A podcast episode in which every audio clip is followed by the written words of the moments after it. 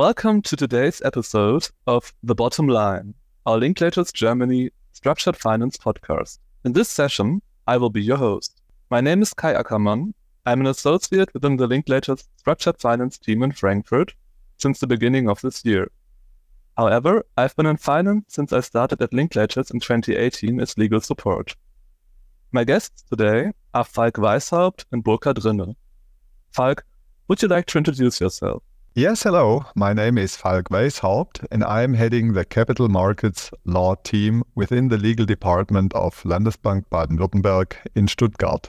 As in-house legal counsel, I have been advising on all sorts of securitization structures over the last 20 years or so. Burkhard, would you also like to say a few words about yourself? Hello, I am Burkhard Rinne. I'm a partner in the capital markets department of Linklaters with a focus on structured finance. I started advising on synthetic securitizations back in 2001, and I've recently been involved in a number of such transactions, both on the part of originators and on the part of investors. Today, as promised in the last episode, we will talk about synthetic securitization and give you five key points to take away. To start us off, what exactly are synthetic securitization? Synthetic securitizations are transactions by which the credit risk in respect of an exposure or a pool of exposures, for example, a portfolio of loan receivables or credit card receivables, is divided into at least two risk tranches, of which one is the tranche with a higher credit risk and one is the tranche with a lower credit risk. At least one of those tranches is then outplaced to one or more investors. As opposed to a traditional or true sale securitization, a synthetic securitization does not involve the transfer of the underlying assets. These remain where they are. Number 1. Synthetic securitizations do not involve a transfer of assets. Okay, and what are the benefits of a synthetic securitization? Well, a general benefit is the diversification of credit risk for entities holding the relevant underlying assets. More importantly, however, synthetic securitizations are customarily entered into by originators that are subject to regulatory capital requirements in respect of the underlying assets, this being mainly banks. If structured correctly and if some requirements as to the so-called significant risk transfer are met, the entity holding the underlying assets on an individual or consolidated basis can switch from calculating and providing regulatory capital relief for each underlying asset individually towards calculating regulatory capital separately only for each risk tranche of the underlying asset portfolio. This switch of methods is capable to result in significant savings of regulatory capital, in particular since the tranche with the lowest risk will, if retained by the originating entity, result in comparatively low capital charges. Depending on the structure of a synthetic securitization, it may also be possible for the originating entity to achieve liquidity effects. And what is in for the investors? For investors, a synthetic securitization has similar benefits that an investment in traditional securitization. They can diversify their investments and are enabled to invest in risk tranches that satisfy their particular risk appetite on a portfolio wide basis. In addition, investors that are themselves subject to regulatory capital requirements may also benefit from the regime mentioned before that allows them to calculate their capital requirements for the risk tranches in which they have invested as opposed to direct investments into individual assets for example, loan receivables. So I understand that. Number two. Originators in synthetic securitizations are typically banks. But who are the typical investors? Investors can belong to a much broader range of entities. These could themselves be banks that try to optimize their investments for regulatory capital purposes by investing into a particular risk tranche of an entire portfolio instead of individual assets. In practice, this seems less of a focus, however. We see a range of investors that use synthetic securitizations in order to combine a specific risk appetite with what they consider attractive returns on their investments. In particular, funds, including pension funds, have teams specializing in synthetic securitizations. They mostly invest in so called mezzanine risk tranches. In addition, the European Investment Fund, a multilateral development bank sponsored by the European Union, has been very active in this area. And which asset classes do synthetic securitizations typically relate to? In theory, these could be all classes of assets that relate to the risk of a counterparty potentially not performing on a payment obligation. In practice, the largest number of synthetic securitizations appear to relate to corporate loans, including loans to small and medium sized enterprises. However, there are also securitizations of, for example, consumer loan receivables and real estate loan receivables. To my knowledge, the volume of synthetic securitizations has risen within the last few years. Why is that? Regulatory capital management and regulatory capital relief structures have become increasingly important for banks, in particular where the economic outlook is less certain. Synthetic securitizations enable banks to react to economic challenges and to reduce their overall risk.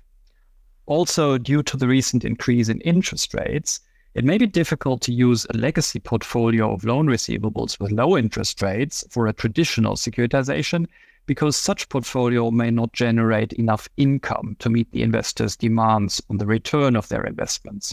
How is this different for synthetic securitization? The synthetic securitizations is less exposed to such limitations because the return on the investments is paid by the originating entity, for example, in the form of a guarantee fee, and not directly out of the income from the underlying assets. And how is a synthetic securitization typically structured? This leads us to Number 3. There are three main structures of synthetic securitizations. Broadly speaking, there are three main transaction structures for synthetic securitizations. The simplest is a bilateral arrangement with one investor. This will often be a guarantee in respect of losses that are allocated to one of the risk tranches, typically the mezzanine risk tranche. In return, the originating entity pays a guarantee fee to the investor. The investor may be required to provide cash collateral upfront so that the originating bank is not exposed to the credit risk of the investor. If more than one investor is involved, the originating bank may issue one or more classes of credit linked notes to investors. Each class of credit linked notes will reflect a risk tranche of the underlying portfolio of assets. If losses are allocated to the relevant risk tranche of the portfolio, the nominal amount of the credit linked notes will be written down. Since the credit linked notes are fully paid in, the originator is not exposed to any default risk of investors. And what does the third option look like? The two structures that we have just described can be combined into one. The originating entity then enters into a bilateral guarantee with a special purpose vehicle, an SPV, that typically relates to the mezzanine risk tranche of the underlying portfolio. If losses are allocated to such risk tranche, the SPV pays under the guarantee. The SPV funds such payments by issuing a class of credit linked notes to one or more investors and provides the issue proceeds to the originator as collateral for the guarantee. Interest on the credit linked notes is paid out of the guarantee fee that the SPV receives from the originating bank. Which entities, other than the originator and the investors, as well as potentially securitization SPV, would be involved? This depends on the structure and whether additional quality labels shall be achieved. If a synthetic securitization shall obtain the simple, transparent, and standardized label, or in short, the STS label, at least one other entity needs to be involved that performs certain verifications on the underlying portfolio. This entity is often referred to as the verification agent. Also, an external service provider checking compliance with a large number of STS criteria will typically be mandated. The involvement of other entities depends on the exact structure chosen. For example, a trustee may be appointed, a paying agent may be involved for payments on credit linked notes issued, and an entity may be entrusted with certain other payment tasks. You mentioned the STS label. What is the benefit of obtaining such label for synthetic securitization? If a synthetic securitization meets the STS requirements, the originating bank can obtain additional regulatory capital relief in respect of the most senior risk tranche of the underlying asset portfolio. This only applies if the originating bank has not transferred such tranche to investors, but instead retains such risk tranche. Number 4. Only the originating bank benefits from the STS label. What are the challenges for an originating bank when setting up a synthetic securitization? Synthetic securitizations typically require each underlying asset to meet a large number of detailed eligibility criteria, and the asset portfolio may need to comply with portfolio wide requirements, such as various concentration criteria. The one major challenge is all about data. An originator will have to conduct a proper due diligence on its assets in order to select a suitable asset portfolio to which the securitization can then refer. In addition, an ongoing monitoring of the portfolio's development will be necessary. Regular reports will need to be prepared for the investors. The degree of detail in such reports varies. The more granular the portfolio and the more standardized the asset class is, the lower the level of detail of information is likely to be. For such purpose, the originating bank will need to have systems in place that enable it to gather all relevant information on the underlying portfolio in an efficient manner.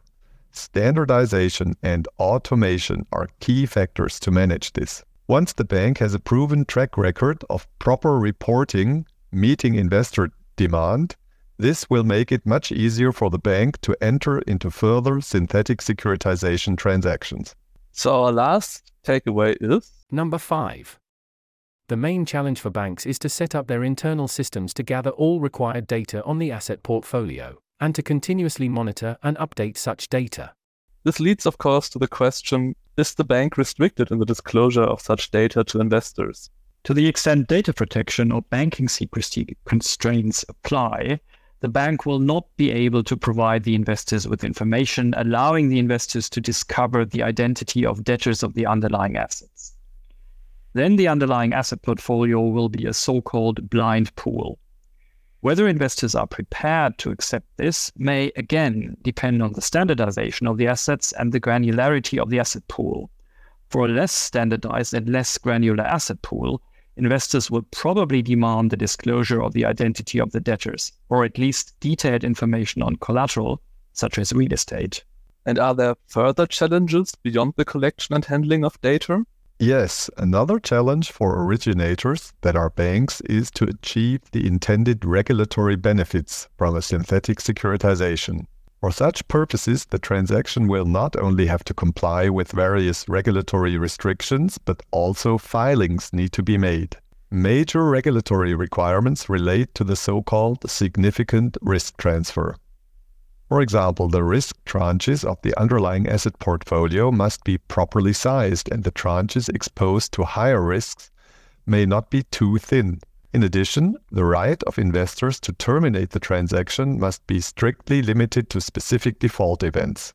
Likewise, only certain rights of the originator to prematurely call the transaction are permissible. The recognition of regulatory capital relief also requires the filing of drafts of the core transaction documents and of a list of various further information to the competent regulator timely before the closing of the transaction. In the case of an STS transaction, yet another filing needs to be made to show compliance with all the STS criteria. Pursuant to European law, regular reports to investors as well as regular information to the competent authorities have to be provided. Detailed and complex information templates have to be used for such purposes. And as a last point, are there any important recent developments in relation to synthetic securitization? There are many regulatory developments that need to be taken into account. For example, recently, new delegated regulations on risk retention requirements and on homogeneity requirements for assets in the underlying portfolio for STS purposes have become effective. There are also final drafts of regulations for certain amortization triggers, which are again relevant for STS requirements, and on the permissibility of a synthetic excess spread to serve as an additional buffer for losses to be allocated to the risk tranches. In addition, the European Banking Authority has conducted a consultation on guidelines on the STS criteria for synthetic securitizations. Finally, the legislative process for amendments to the European Capital Requirements Regulation in the context of the implementation of the Basel III requirements is ongoing. A critical aspect for banks using the so called internal model method for determining their regulatory capital is the scope of the so called output floor and its impact on securitizations. But this is rather something we could cover in another podcast. Many thanks, Falk and That was really interesting. And thank you all for tuning in today. We hope you have enjoyed our session. We will be back in October with our next episode.